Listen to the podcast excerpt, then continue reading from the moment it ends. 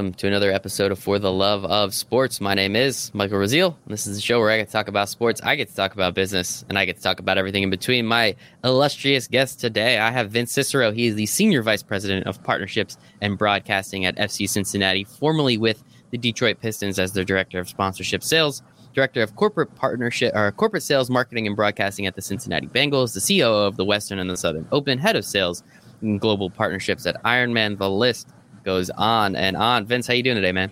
Michael, doing well. Thank you for having me.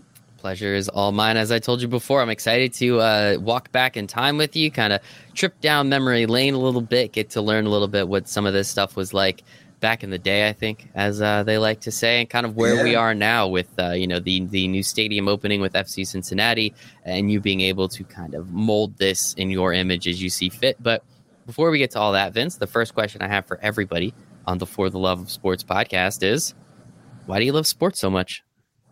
Well, that's a great opening. I'm, I'm probably like a lot of other people in the industry, uh, originate a little bit just from uh, participating in sports and growing up with sports. So, as you try to figure out what were you going to invest uh, 40 to 60 hours a week in, uh, it's certainly fun to operate in an industry that you know had a lot of passion for. So, as someone who grew up playing basketball, running cross country, and really loving all the North American sports.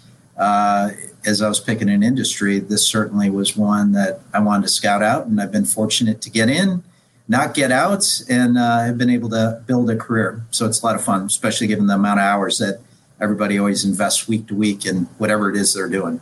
Exactly. If you're gonna if you're gonna put forty, as you said, forty to sixty, most likely a little closer to that sixty every single week yeah. We'll do something you're passionate about, right? Might as well add that little extra layer of uh, enjoyment to it. Absolutely, absolutely. No, it's it's it's been fun as I've even changed sports all the way through. Uh, you have a different vi- vision of it, maybe when you're thinking about it coming out of college versus once you get in the industry. But it's a great, great industry. Uh, probably relatively small on a, a national mm-hmm. scale, but um, very powerful. Yeah, I'm finding the uh, the more people you meet in the industry, the closer you get uh, to just about everybody, which is kind of funny. So that's why I always enjoy doing these and, and having these conversations. Because hey, maybe you know, as as our good friend Gerald Jones introduced us, you know, hopefully there's someone cool that you can introduce me to later down the road. But we'll get to that. We'll get to that. We have enough Absolutely. time there. So, uh, one way, you know, as you said, you switched sports, you've switched cities. I mean, you've been, as I said before, we had the Pistons, we had the Bengals, we had tennis in there, Ironman. Uh, so there's your running. You're obviously now working in MLS uh, and in soccer. So I guess kind of the, the way I would love to start this conversation a little bit is being in this sponsorship and partnership and in this sales, this corporate sales space for the last, you know, 20 some odd years now. How have you seen it change for the better and for the worse over that period of time, especially being able to weave through multiple sports and, and endeavors as you have? Yeah, I think probably the, the biggest change is the, the decision process for those that are investing in sports on, on the sponsorship side. When I think back to the earlier years and why some of those decisions were made, um, the amount of research that was involved, or maybe lack thereof, at that stage relative uh, to today, that's probably the most dramatic change. I think there's a lot of pressure on marketing executives as they decide where the resources of the company going, whether it is a publicly traded, a privately held, whatever it may be, those dollars are more closely scrutinized current day than they maybe were when I was first starting. So I think the long along the way, the analytics that's needed, uh, the substance that you need to show, what is it that you're providing, what's going to be the return, why is it that I should align with that property I think is a bigger piece of the process of having the discussion and getting to a decision than it maybe was uh, 20 years ago. Um, and I, I, think that scrutiny is is good. In, in the end, if someone's going to decide whether it's a hundred thousand, a half million, or a multi-million dollar investment, those are important resources for a company. And why should they align with your property? And some of that's going to be the analytics that you can show, um, I think there's certainly a confidence level that they're going to have in the people that they're dealing with, that they trust. They're going to be good caretakers of their investment in your your property, and that the organization views you know the partnership as important to them and is going to treat them well. And I think certainly 2020 has been the year when it's been the ultimate test because I think uh, a lot of partners have now found out how am I going to be treated by that property? Um, you know, when te- when times get this extremely tough, you know, how are they going to treat me in this situation? So I think at a broad level, the scrutiny of the decision is certainly much, much greater current day than than it was, and I think that's a really good thing. Yeah, I mean, I think the the opportunity with analytics and data and statistics now, while statistics can tell whatever story you really want them to tell in certain mm-hmm. situations mm-hmm. as we do know i mean what's the what's the famous quote about marketing and advertising 50% of it's wasted we just don't know which 50% right so i think mm-hmm. with this data and with these analytics you're able to find out where the opportunities really lie I, I think you know as you were saying 20 years ago and even before a lot of these deals really came down to emotion, right? It was emotionally, I want to be attached to that brand, a brand like the Yankees, you know, for example, they're winners. You know, we want to be attached to that. We want to do, you know, we, we want to be winners too. And now, obviously, with the eyeballs and everything we can see in social media has helped with that. But I guess in terms of learning those analytics and learning to tell that story, how have you been able to develop professionally and understanding the best ways to to utilize those statistics, those analytics, and and really then not just utilize them from a sales perspective, but utilize them from a hey, this is how we can add more value if we do more X, Y, and Z here for these partners because we want them to be happy, right? We like it's it's always funny with salesmen. Like mm. I'm not just looking for a quick sale. I want you to be here again because it's way easier to to continue to sell you over year after year rather than going out and finding new business. So how do you use the analytics and that data from both the perspective of hey, this is how we can help use these to sell more, but this is how we can help use to to add more value to our clients. Yeah, I think the clients have probably fueled that evolution because it really comes down to what is it that they're looking for or what is it that they're looking to measure. Sometimes the focus is we know exactly what our audience is and I need to see who your audience is to know that there's there's a match. So the analytics might be all around what is our understanding of our clientele, uh, their shopping habits, you know, obviously the base demographics, but to show what is that what is that match that we're providing. For other partners, it's playing in a space where they're looking at the exposure and they really need to understand the the visual both who is in the venue, stadium, arena, or otherwise, and who is watching and how much are they actually seeing. So some of those analytics are controlled by the team. Uh, many of those now are contracted resources that you can provide third party certified data as to the audience, the measurement. Digital social is ever evolving because I think our own partners look at it differently now than they did three years ago, than they did six years ago. And how do you really use that to leverage the relationship? So I think our, our partners have probably steered us in the direction that we needed to grow because we needed to be able to answer their questions or show them results.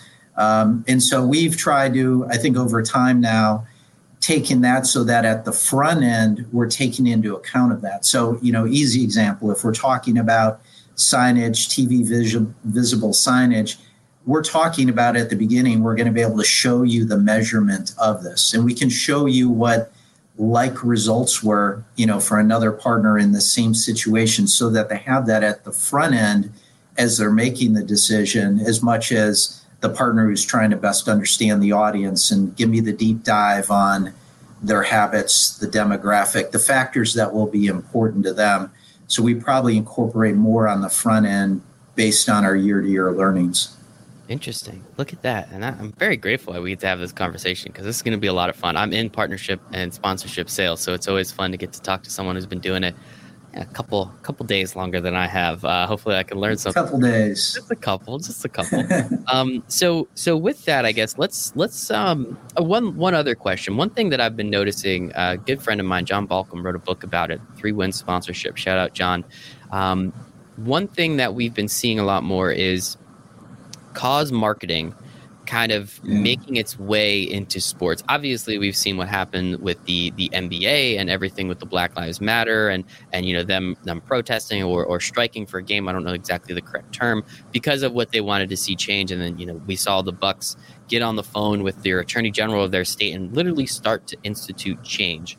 Now, some people are all about it and some people are not. You know, I'm not here to have that discussion, but we're starting to see athletes, teams, and leagues pay attention to that more and understand that the the the platform that they have is very much unlike any other in the country in the world.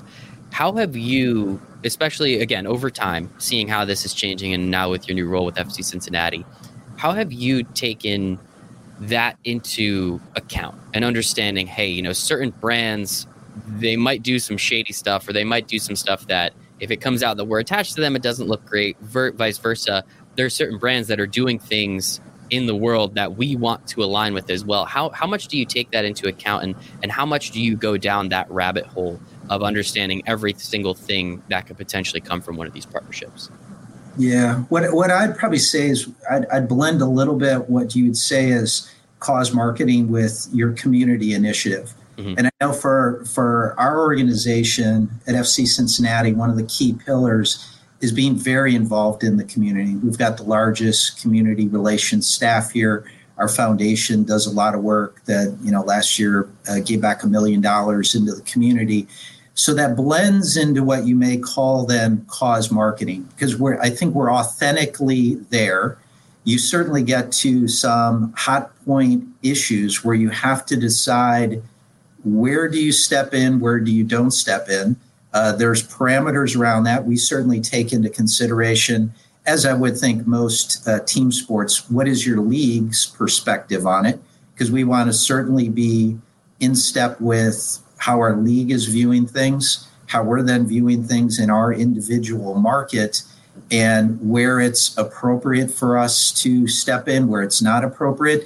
And as you noted, the players can be their own entity too. And there's some things that they may be more comfortable doing or maybe more or less aggressive doing than the club.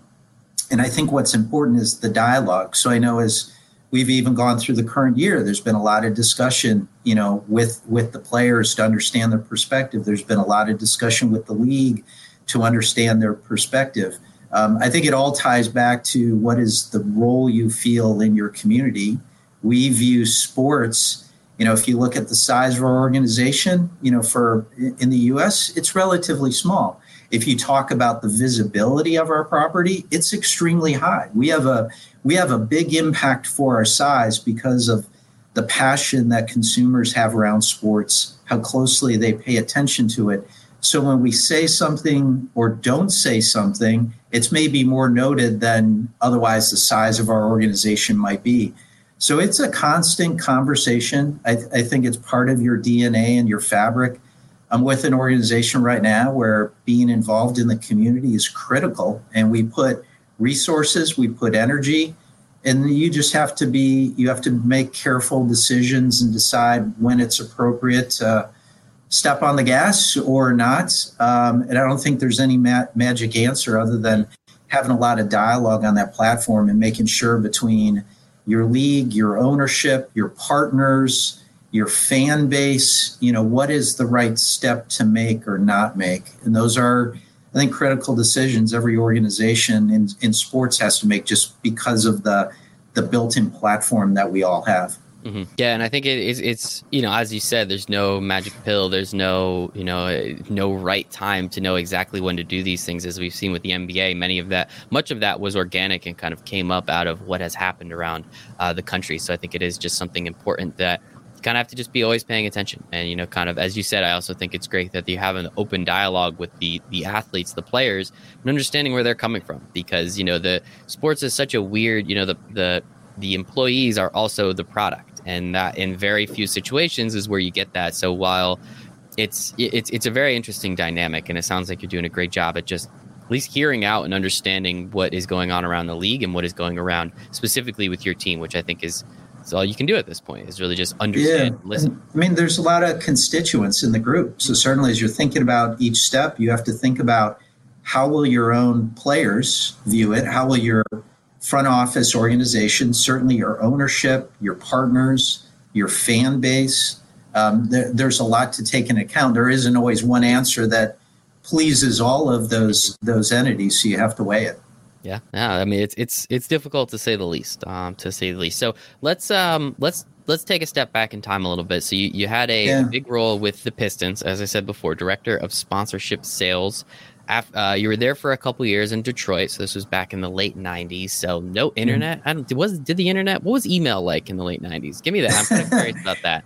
Yeah, right now, current day, whether it's the efficiency or the volume, uh, some I would say this: there's certainly, uh, or there was a lot more work done via phone and discussion. Mm-hmm. That today, uh, plus would be more efficiently via email uh, or more impersonal via email, depending on on how you look at it. Some people will be efficient in that use, and some people maybe that's their only path of travel um, that they they will communicate. So some of those change, you know, issues and things you're working through uh, might be very similar, uh, but the technology certainly gives you different ways to get it done. Yes, I can only imagine. I mean, I still don't understand how people did it back then, but kudos to you. I'm sure it was again pluses and minuses to all of that. But yeah, spent a couple spent a couple years with the Pistons. You then went on to the Cincinnati Bengals. You were there for a what about 13 years, if I'm not 13 mistaken. years, so yeah. With the. Uh, with with the Bengals director of corporate sales, marketing, and broadcasting. Um, it's obviously a very big role in both of those places. I'm kind of curious, less from the the day to day aspect, but more from that that period of time the the difference between cities like Detroit and Cincinnati. So I'm out here on the East Coast, about an hour from New York, about an hour from Philadelphia. I, I won't sit here and lie to you and tell you I know that much of a difference between two Midwestern cities relatively the same size in my brain. Like what what was the difference working in in that type of environment, those two different cities, especially during that period of time? I mean, you're now back in Cincinnati, obviously, but and then also the difference between the the football and the basketball aspect because I really want to put that in perspective. I want you to put that in perspective for people to understand football is it's just on a complete as as there's four major sports here in the United States. There's football and then there's everybody else. Um, so I'm, I guess I'm kind of curious those two bigger positions that you held earlier on in your career. What some of the the comparison and contrastion were between those sports, those teams, and those cities. Yeah, well, certainly on the market side and. The t- Detroit is a, a, very different place. I mean, o- over time that has evolved. At the time I was there, where the automotive industry uh, was really humming along. Uh, the county that we operated in was the fourth richest county in the country. So you had a lot of you had a lot of wealth, you had a lot of power that that was running through Detroit, and it's always been a great city, even as it's evolved over time. But during that point, you'd really view that as a big major market. Uh, Pistons was a powerful franchise, had won uh, a couple championships at that point. They've won even more since then. So even as you had national discussions, it was certainly a property that resonated very big.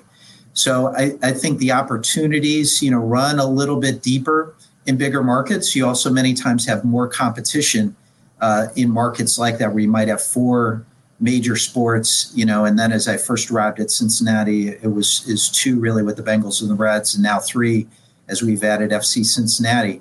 So you've got the dynamics of bigger, more powerful markets versus a mid-sized market, uh, but then you also have more competition, and you have uh, different engagements with your your fan base. I think in a, a big market versus a, a mid-sized market between the two. So I enjoyed both. I, I couldn't say that there was one that was better than the other. I like the variety of what that has meant being able to operate in a city like Detroit during that time.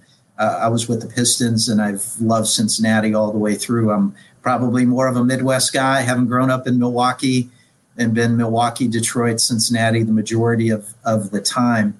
Uh, from a sport perspective, and Detroit was certainly uh, with the Pistons, it was far more than just the NBA because it was Palace Sports and Entertainment.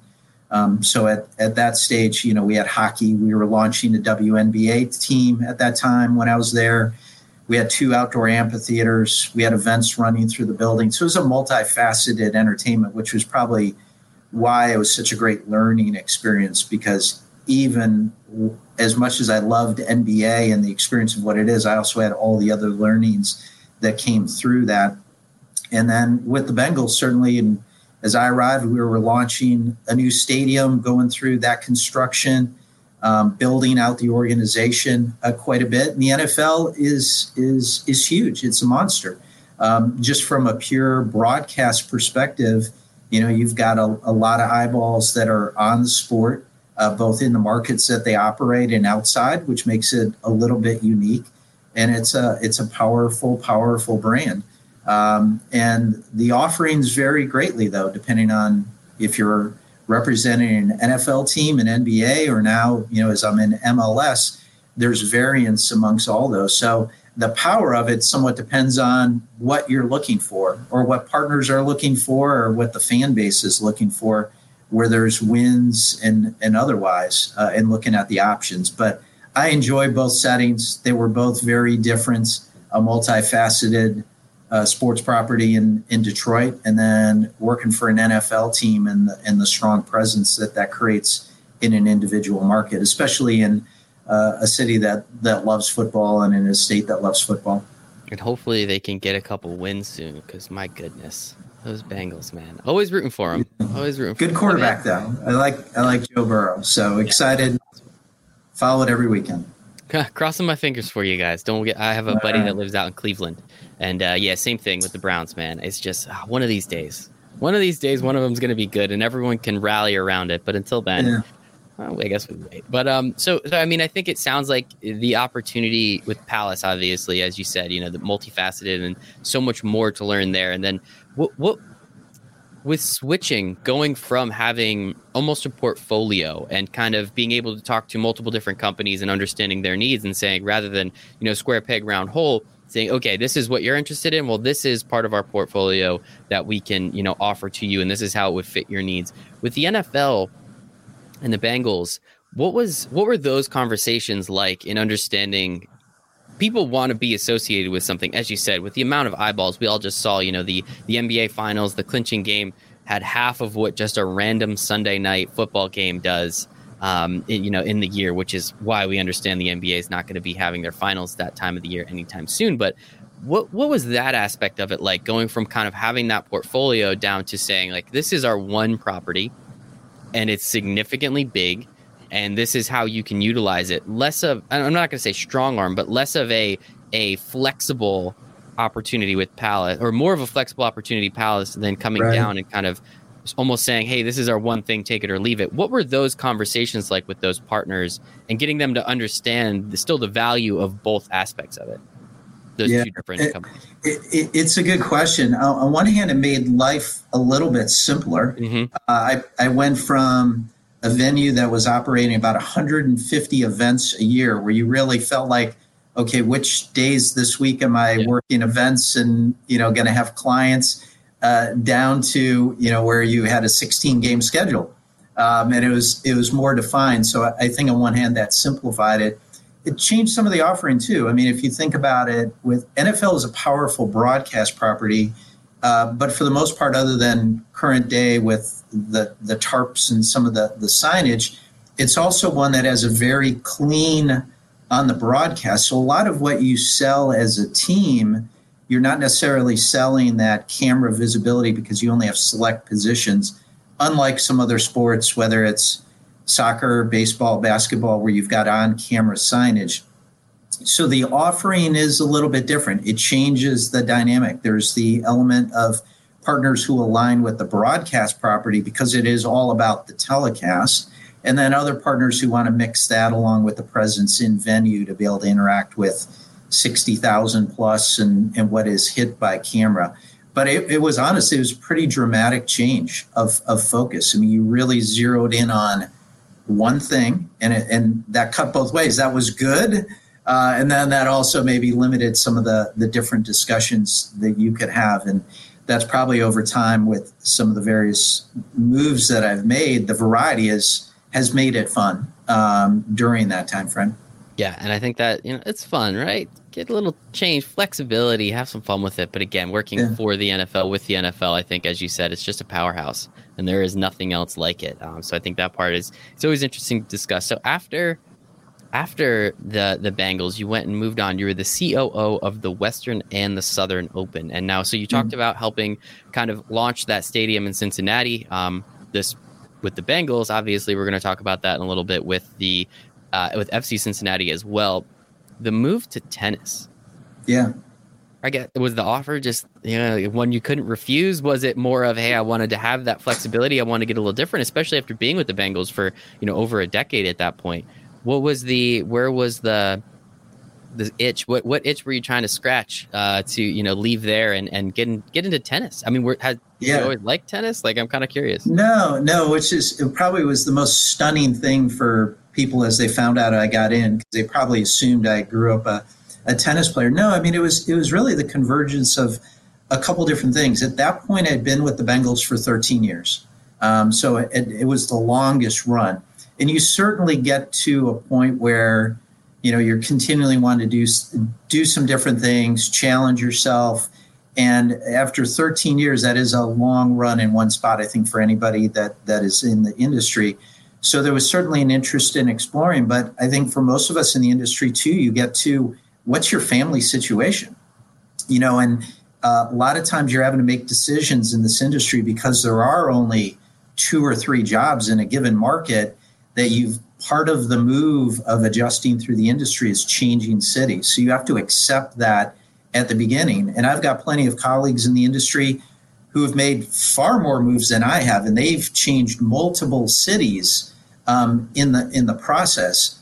Um, and then others who have been in one spot for 25 plus years, and it's worked out great. I think everyone's got to make their own decision. I think at that point it was I'd been in one spot for 13 years, was ready for a move and had an opportunity, one of the few opportunities that opened up in the same market without having to relocate.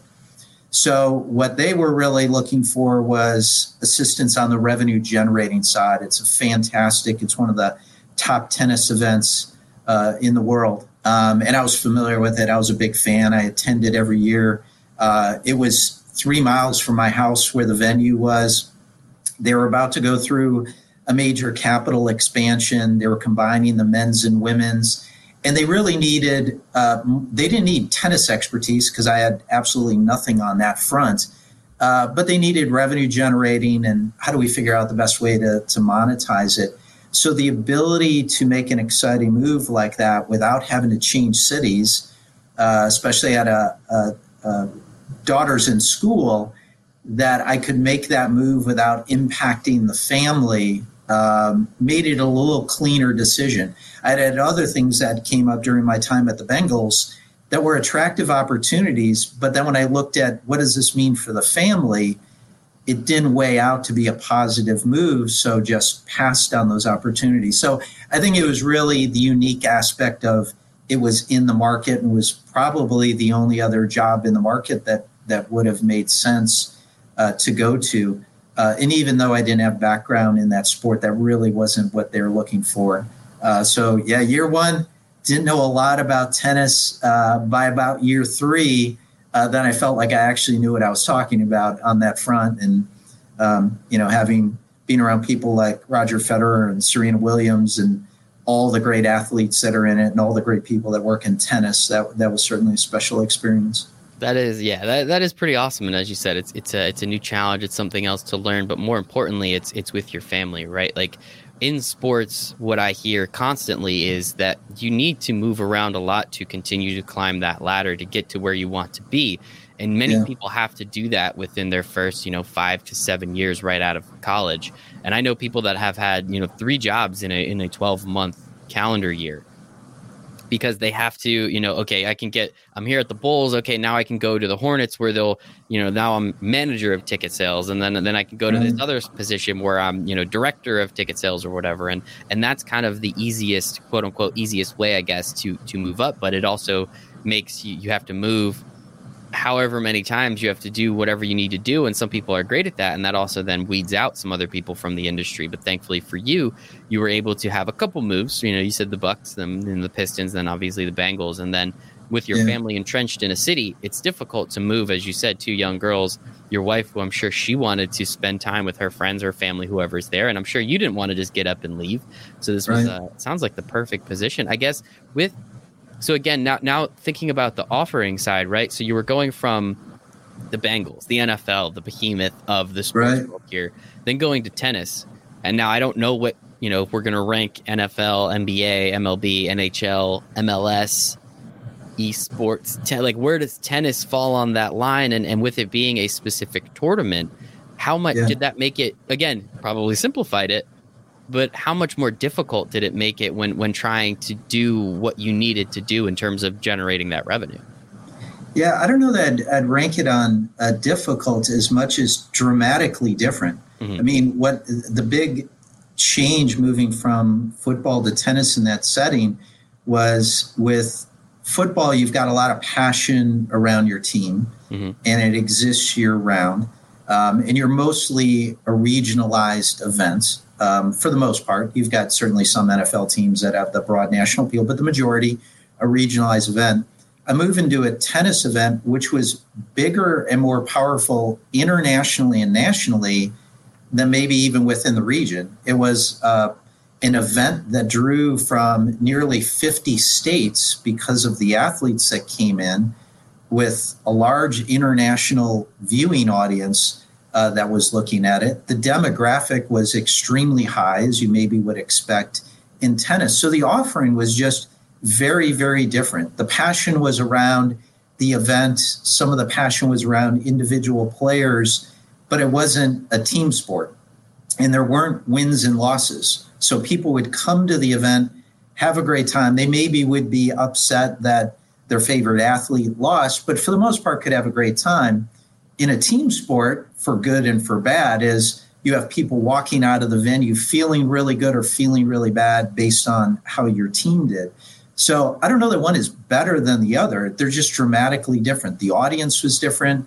The global scope of that property versus uh, regional NFL very uh, very different but the passion of an individual team is much higher than around in events uh, per se uh, so i enjoyed the variety. Again kind of the variety of the multi sports in detroit to then narrowing it down to a team to then narrowing it down. Uh, i had friends in the industry who kind of joked. I went from 150 events uh, down to 16 events down to one week. Um, as I, I, kept zeroing in, and then we were wondering whether I was going to move to a one day event uh, to follow after that. But uh, I, have enjoyed the, the changes, uh, some aspects of it that were very similar from stop to stop. But the, yeah, that was a pretty dramatic one. Everyone assumed I must have had background in tennis to be in tennis uh, just because of the move. I think that's funny. Pretty soon you're going to do the Olympics, right? It's going to be 20 days every four years, and um, all quits after that. But um, no, I think it, it's it's really interesting. Again, kind of just seeing how your career has evolved over time, and then after the Western and Southern Open, you then go on to Feld Entertainment, which yeah, it's, it's uh, explain it to me a little bit. It's more of that agency feel, where again now now you're back to a gigantic portfolio of opportunities. Um, so talk to me a little bit about that before we move on to to Ironman, which again is yeah much different as well. Yeah, it was, it was honestly somewhat similar to the Detroit situation where you could have offerings all the way around, whether it was Supercross, Monster Jam, Disney on Ice. We were launching Sesame Street at that point. You could almost have an offering for everybody, um, but was very much a national property. So you weren't you know, with the the role I was playing there, it wasn't individual shows in individual markets, but trying to sell it on a national level. So it created a different set of challenges for how do you position that. You certainly had a wide portfolio depending on the demographic that a client might be trying to reach, but depending on the markets that the shows or the performances were going into, you know, there was a lot of pieces to the puzzle to try to put it all together but probably you know aptly described as an entertainment property uh, more than a sports property. So that was probably much different than most everywhere else I've been, where it came back to a sport.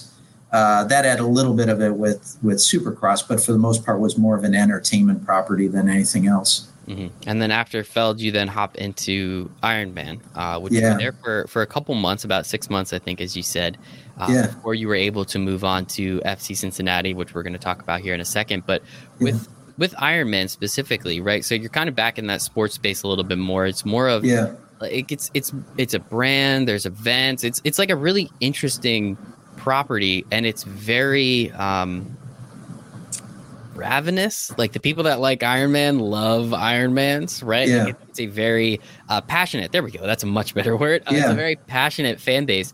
How are you again going kind of through these changes and, and learning along at each of these stops? What was something that you were able to take away through this the, the stop at Ironman where you were at?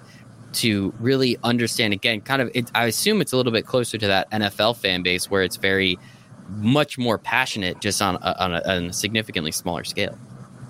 Yeah, it, really about the individual versus the team, and then there was aspects of it that was like tennis because you had a high end demo Mhm. uh, to participate in a lot of those events. I mean, it takes a lot of resources, both both time and financial. Great, great, powerful brand. Uh, I think it was the number number two tattooed uh, mark in the United States behind Harley Right. Davidson.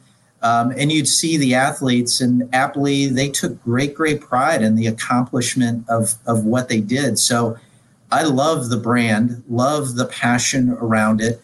Um, you know, your your fans are almost your athletes because those are the consumers, the participants.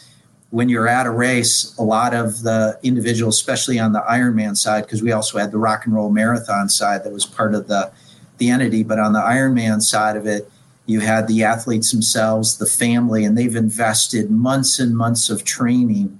So we had a great, great passion. So where we had partners that aligned to hit that demo, to communicate with them, you knew you had an audience that was going to pay attention to any of the communication, uh, as opposed to maybe a broader team base where you're going to have some of the passion, but not as dialed in uh, fully Mhm. as Ironman, which is unlike any other. And then the rock and roll marathon side of it was more, you know, broader participant running events, uh, easier entry be for for people to be able to, to run than to really do a, a full Ironman event. Uh, but great, great properties. Uh, so Yeah, lo- love the time there. it's an interesting because right like you can you can be a fan of some of the athletes right you can you can have your favorites but then you also can literally run alongside of them for lack of a better term in, in some of the Yeah. same events right so it's, it's such an interesting property from that that sense where you know some of the partnership deals that i'm sure you were able to to accomplish while you were there were probably very integrated in, in certain situations right Yeah, and a lot of them they really wanted to integrate into the story of the athlete. Mm-hmm. Because I mean, the most fascinating thing for me, and many many have seen a lot of running races, and you'll see a half marathon or a marathon. You'd be somewhat surprised that everyone who's finishing doesn't have the typical Mhm. runner look. You know, it can come in all shapes and sizes, and with Ironman. Because of the demands of what you're going through, becomes even more amazing at the variety of people ages, body types. It, it was pretty incredible. And the story for why people did the event, like what drove them to do the the first one. And some it was one and that was it. That was their, you know, sports life accomplishment. And others became then addicted to it and did it on a regular basis. But the stories were so amazing. So that was some of the fun. Uh, was trying to figure out how to integrate the partners with the storytelling because again there was great great passion for it and how do you align that brand with with the athletes and and with the power of the brand of, of Ironman so um, a, lot, a lot of creativity in in that space. Wasn't a huge uh, broadcast property you know other than the the championships each year.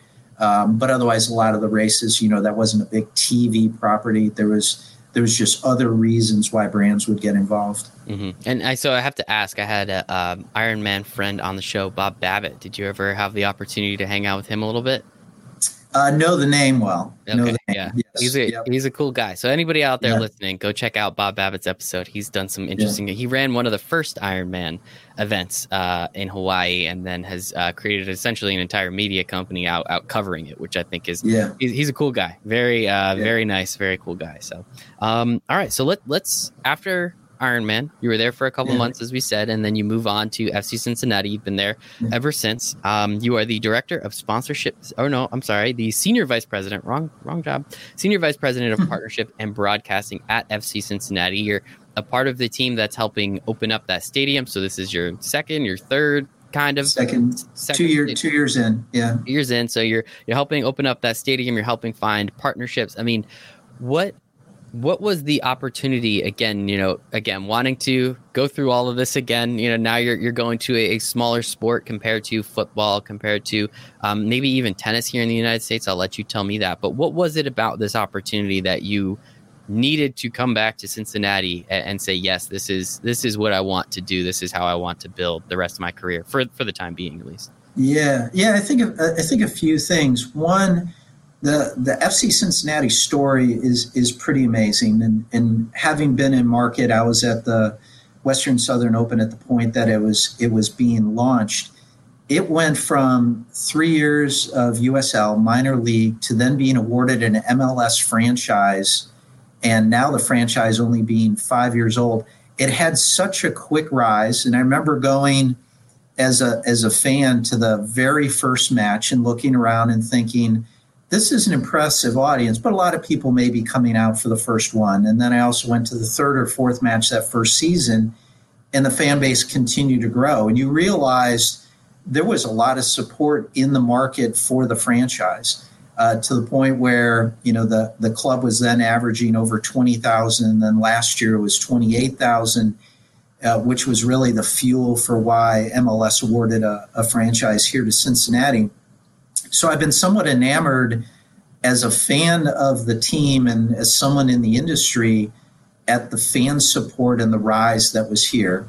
And I think a couple other factors. I've, I've been fortunate that I opened an arena in Milwaukee, I opened a stadium here in Cincinnati, went part of through the expansion, major expansion that was going on at the Western Southern Open.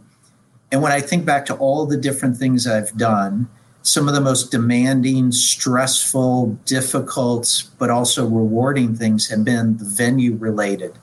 Uh, there's a lot of pressure when you go through that.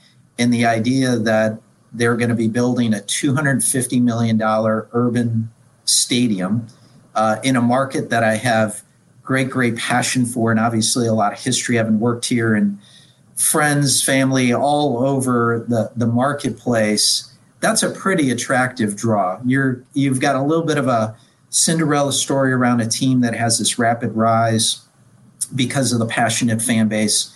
They're building a brand new venue uh, with an ownership group that is absolutely stellar, community minded, um, and then to have it all occur in this city, uh, that made that move pretty easy. So even Ironman was great and would have continued down that that path. But the the opportunity to come here, you know, the organization that is it, it grew from you know 30 to 40 people as a USL franchise to 110 or so, whatever we are right now. We went through a huge influx of about 60 or 70 people within about a year, uh, which is kind of fun. We've got some people in the organization that are employee number one, employee number two uh, that I see all the time, and then we've got the the newbies who have arrived, you know, just within the last couple of years, and including myself, as we try to build this all together and try to create the best fan experience that we can. Uh, try to give back to the community, um, knowing where it was going to be built in an urban setting, knowing it was going to have a lot more impact beyond just a standalone facility, but the other growth opportunities that would spur on because of the number of people that would come to the events, whether it's an FCC match, a concert, other things that we will bring there. It's an exciting opportunity. It was an exciting opportunity when I, you know, made that decision and joined two years ago. And time has been flying by. And between now and the spring, when we open the venue, um, you know, so much work let, left to be done. Uh, but it's it's fun to go through the stressful process. Um, but that that was really the big big draw. Yeah, and I think it is. It's, it's got to be a lot of fun, right? You wouldn't do it if you didn't enjoy it at least a little bit. Um, and, yeah. and having so many friends and, and and relationships and colleagues within that market already, probably already, as you said, it kind of helped speed that process up and speed that process along a little bit. And I guess what is what is it like trying to find? I mean, I'm sure FC Cincinnati had partners had relationships prior to you know the opening of this new stadium, as you said, that which will be here uh, in the springtime. But mm-hmm. what is it like? I mean, I'm sure you're also looking for new relationships, and and you know, as you said, now it's going to be in an urban setting, and you know how how are you going about finding new opportunities within this because stadium openings don't happen all that often uh, in, in you know every sport. I mean, you hear about maybe one a year, and I think that's got I mean football. Obviously, over the last couple years, there's been kind of a nice little uh, boost there, but I mean, you get one in baseball maybe every couple years. Same thing with with hockey. You don't find those too often. This is a huge, huge opportunity that you have. How do you try and take full advantage of something like this, especially in, in a market that you're very well accustomed to? Yeah, well, I think the great thing about soccer, and whether that's here in Cincinnati, there and with teams that have launched in um, Nashville and Austin and St. Louis is coming up and all that. It's such a high growth sport, and and the great thing is it's it's more uh, it's bigger globally than it is within the U.S. But I think the the momentum of what is occurring right now in the U.S. is significant uh, our franchise here is a, a, good indication. I mean, you went from uh, not having a franchise to having a minor league franchise to then launching an MLS franchise where you're averaging 28,000 a game. But I think with soccer, it opens up a lot of different doors. So our discussions are not just in the market, but they're also nationally because of the presence that soccer provides, the interest that it provides in the platform, and also internationally. So, some of the companies that we are in discussions with now, it has a lot to do with the familiarity that they have with the sport within their own individual countries. And with MLS taking all of the, the matches are distributed internationally. So, even as we talk about what's occurring in our venue here in Cincinnati, we've got broader distribution for that visibility. So it's a little bit different than a North American only property. You know, a little bit akin like on the tennis side where mm-hmm. you had to think about the international reach and what are ways to monetize that and how do you find alignment where they might not know where Cincinnati is in the United States, but they know this is a popular soccer property uh, that has great support and provides some of the, the broadcast visible opportunities that exist outside the, the US. So that, that makes that fun. So I guess we try to think about it on multiple levels. There's certainly the in market, and the reasons might be for the business they drive, impact that it might have for their employees, growth opportunities that they're looking at to use the, the platform that, that we can provide here. And then others, you know, might be some traditional MLS soccer focused national advertisers where they're looking to align. It might not have been specifically about Cincinnati, but it was because we've got an MLS franchise here and we've got this young, uh, vibrant fan base uh, that they're trying to reach for their product and then trying to capture the international attention. Um, so it, it, it has a lot of different approaches. And yes, with the venue opening, it creates a special opportunity now, but I think a lot of those special opportunities will exist even three years from now because mm-hmm. you'll still have that great platform that's growing.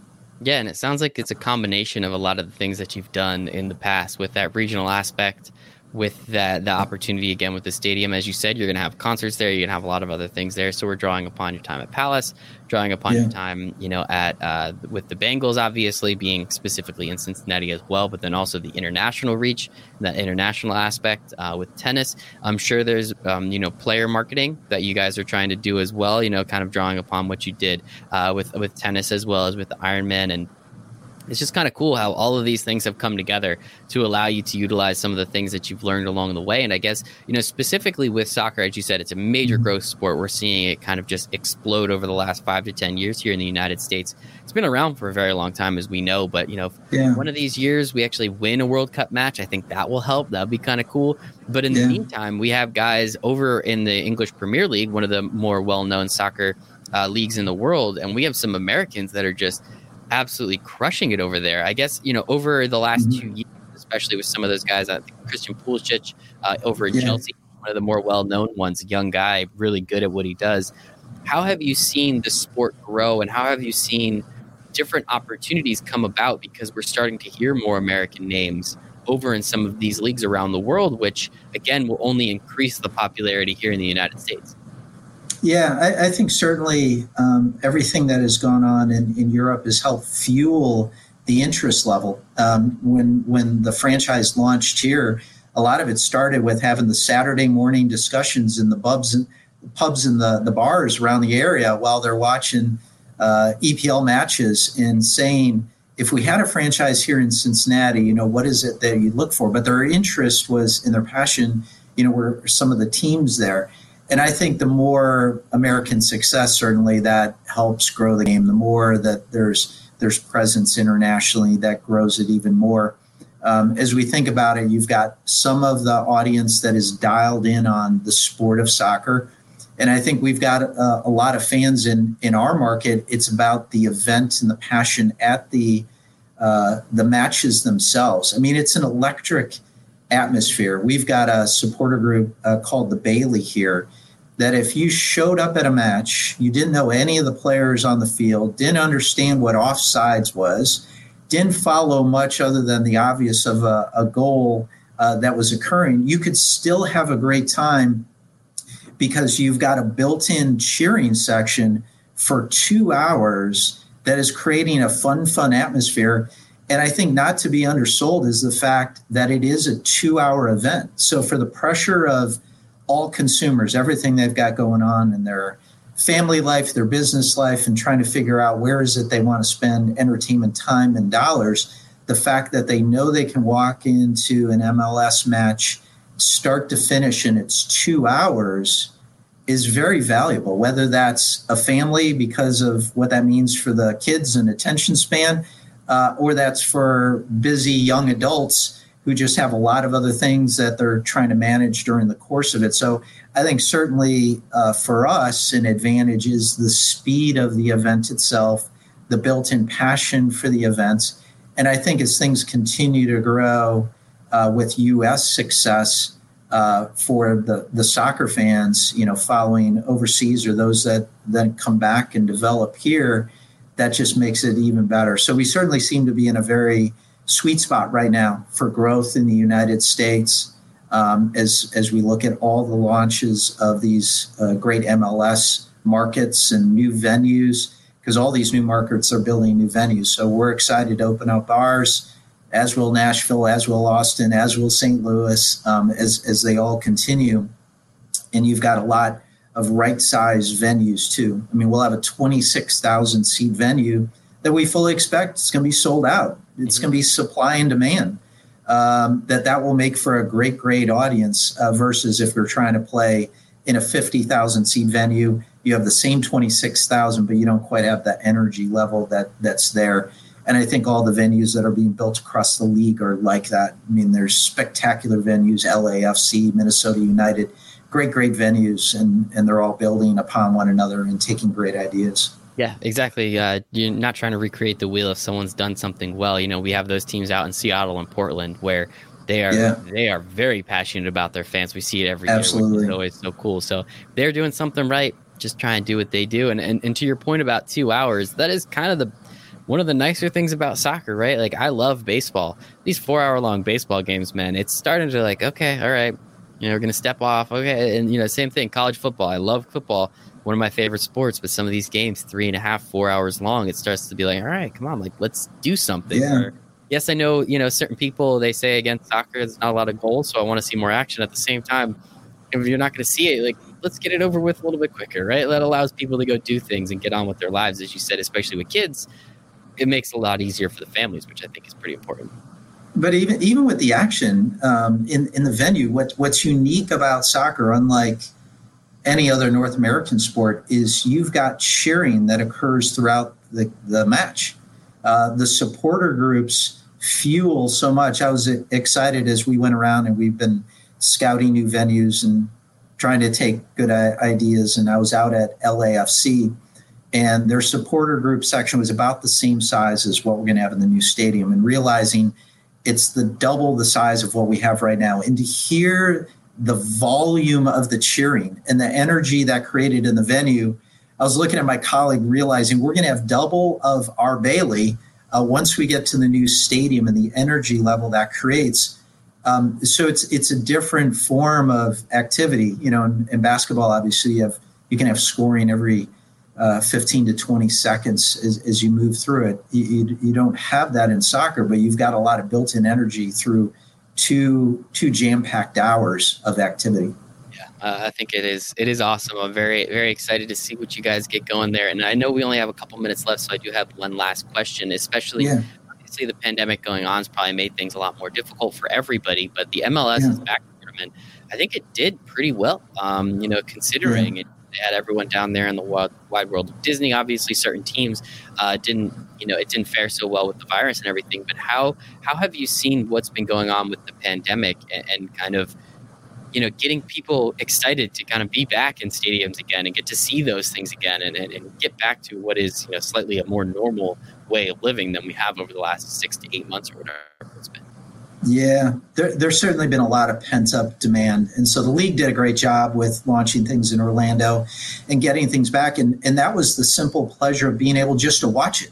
Because during all those all those times when you had no sports on TV of any form, to be able to get back and now to slowly, you know, market by market, venue by venue, you're you're having some fan some level of fans that are, are able to go um, and I know even our fan base, they certainly, as they think ahead to next year in the new stadium in 2021, it hasn't slowed down things on the ticket side because they just are looking ahead to those better days when we're all, you know, as a as a nation in a better spot to get back together at sporting events and concerts and movies and all those all those kind of things. But yeah, the the challenge of what occurred uh, March, where you couldn't April, when you couldn't watch anything, to now at least we can experience it and step by step. I think everyone's learned a lot of patience, a lot of flexibility as we kind of work through this all together and that's really all we can do. But Vince, this was absolutely fantastic. Sincerely, sincerely appreciate your time. I have Vince Cicero, Senior Vice President of Partnerships and Broadcasting at FC Cincinnati. Vince, where can everybody find you on the internet in case they want to ask you a couple questions or uh, follow along in your journey? Well, certainly on on Twitter uh, at v Cicero, uh, V C I C E R O. Uh, is always an, an easy way. So love to love to connect and certainly appreciate your time, Michael. Awesome, man. Thank you so much, Vince. Appreciate it. Talk to you soon, man. All right. Thank you.